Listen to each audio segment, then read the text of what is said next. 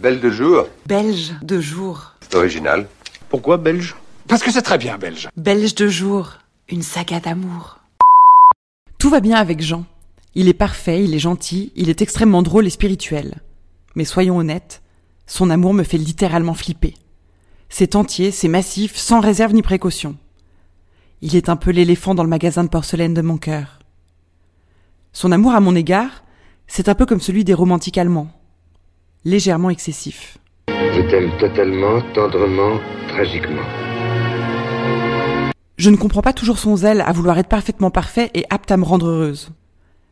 Lorsque je rentre à la maison, le lit est fait, ma nuisette est pliée, il a fait les courses, mes chaussettes sont triées et rangées par couleur.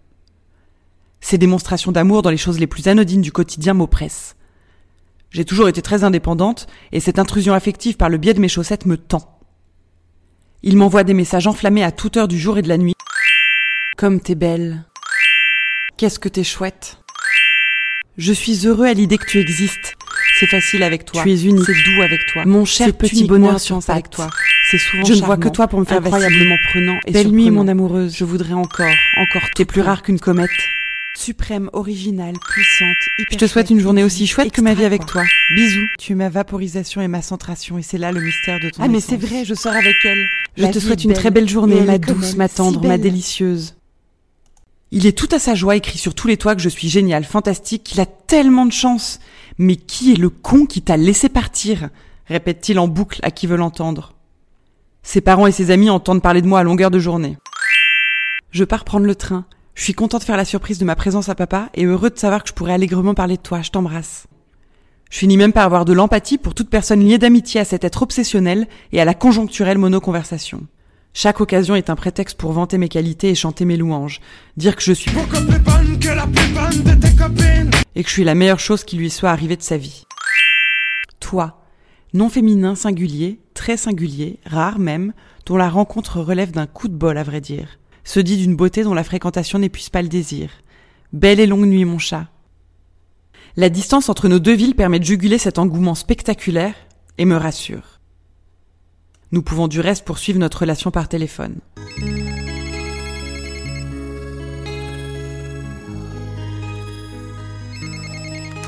Allô ? Ouais, je t'écoute. Mais pourquoi tu chuchotes ?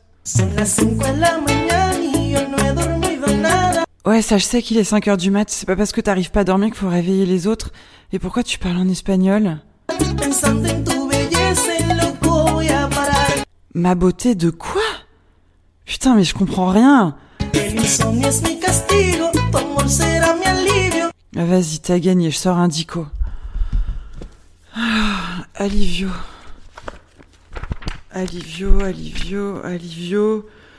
Punition. L'insomnie est ma punition, ton amour ma délivrance. J'ai plutôt l'impression que c'est la mienne de punition, là. Vas-y, laisse-moi dormir, s'il te plaît.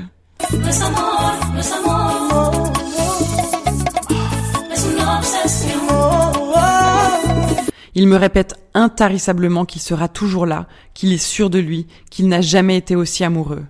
J'essaye de lui expliquer qu'il faudrait arrêter de s'emballer comme ça, que du jour au lendemain, ça peut s'arrêter. Et que de la même façon qu'il ne faut jamais dire jamais, on ne devrait jamais dire toujours. C'est absurde, ça n'a pas de sens. On va tous mourir, arrêtons les formules absolues. Tu comprends ? Je vais t'aimer comme on ne t'a jamais aimé. Ah oui, là non. Ah, t'as pas compris. Je vais t'aimer plus loin que tes rêves ont imaginé. Oh, écoute, mon petit chat, on pourrait peut-être commencer tout doux, hein. Ton ambition me paraît très élevée quand même, hein. Je vais t'aimer.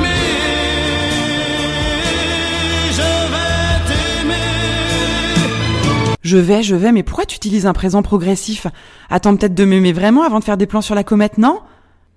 Dans sa tête, c'est le 14 juillet. Et il a envie que je laisse tout à sa joie projeter des envies et construire des grands projets d'urbanisme dans notre vie commune.